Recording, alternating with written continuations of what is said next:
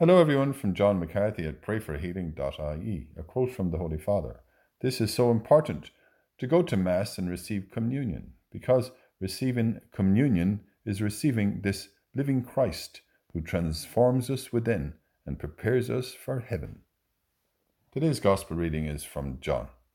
Jesus said to them, Amen, amen, I say to you, unless you eat the flesh of the Son of Man and drink his blood, you do not have life within you.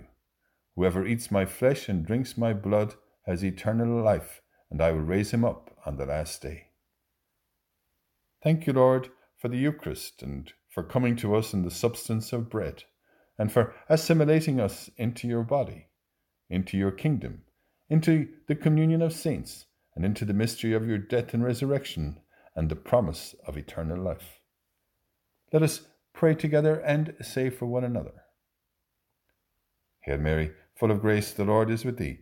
Blessed art thou among women, and blessed is the fruit of thy womb, Jesus. Holy Mary, Mother of God, pray for us sinners now and at the hour of our death. Amen.